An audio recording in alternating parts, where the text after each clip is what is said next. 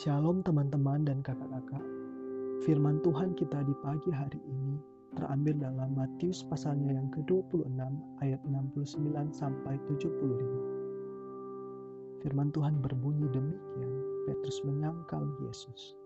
Sementara itu Petrus duduk di luar di halaman, maka datanglah seorang hamba perempuan kepadanya, katanya, Engkau juga selalu bersama-sama dengan Yesus orang Galilea itu.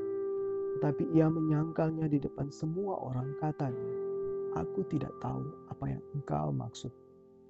Ketika ia pergi ke pintu gerbang, seorang hamba lain melihat dia dan berkata kepada orang-orang yang ada di situ, Orang ini bersama-sama dengan Yesus, orang Nazaret itu.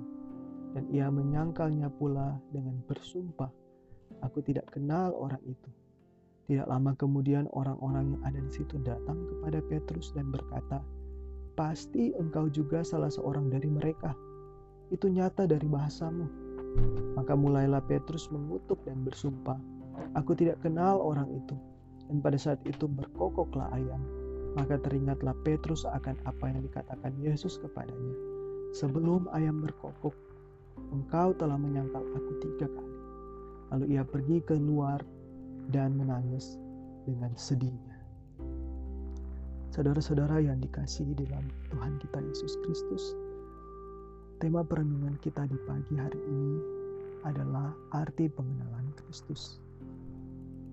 Saudara-saudara, jika saja saya mungkin diberikan kesempatan memutar waktu dan kembali di suatu masa, maka saya ingin sekali mewawancarai Petrus, mengajukan satu saja pertanyaan kepada Petrus. Pertanyaannya berbunyi demikian.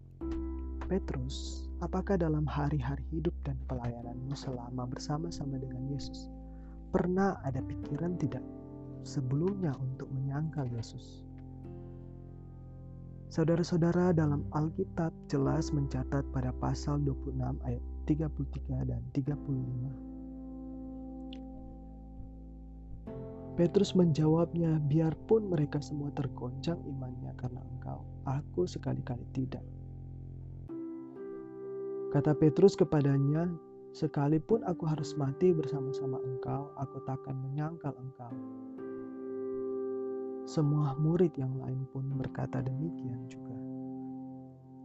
Di dalam pemikiran ini bahwa sangat mungkin tindakannya untuk menyangkal Yesus tidak pernah ada dalam kehendak dan pikiran Petrus sebelumnya, apalagi ada dalam skenario hidup dan pelayanannya yang ada justru semangat Petrus yang berapi-api militansi untuk setia membela bahkan rela mati bagi Yesus seperti yang telah dikatakannya.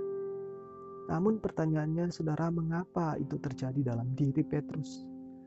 Petrus mendasari ketaatan dan kesetiaannya pada semangat manusiawi dan kemampuan dirinya yang akhirnya terbukti Petrus menyangkal Yesus hanya membutuhkan beberapa jam saja dari pengakuan yang begitu berani dan berapi-api dari seorang Petrus berubah menjadi 180 derajat. Aku tidak tahu apa yang engkau maksudkan. Aku bersumpah aku tidak mengenal orang itu bahkan sampai mengutuk dan bersumpah. Lalu ketika ayam berkokok, maka teringatlah Petrus akan perkataan Yesus. Ia pergi keluar dan menangis dengan sedihnya. Saudara-saudara, firman Tuhan kita di pagi hari ini memberi kita peringatan, tetapi sekaligus memberi penghiburan. Peringatan bahwa kehidupan seorang murid yang paling dekat sekalipun bisa menyangkali Tuhannya. Ketekunan iman kita sebagai murid Kristus tidak dapat didasari atas semangat manusiawi kita. Hakikat iman seorang murid bergantung pada kuasa Allah dan janji-janji Allah, bukan pada kobaran semangat manusiawi. Akhirnya, bagi hidup dan pelayanan kita, arti pengenalan akan Kristus adalah mengalami anugerahnya dan bergantung pada kuasa dan janjinya, bukan pada semangat manusiawi dan kemampuan diri. Amin.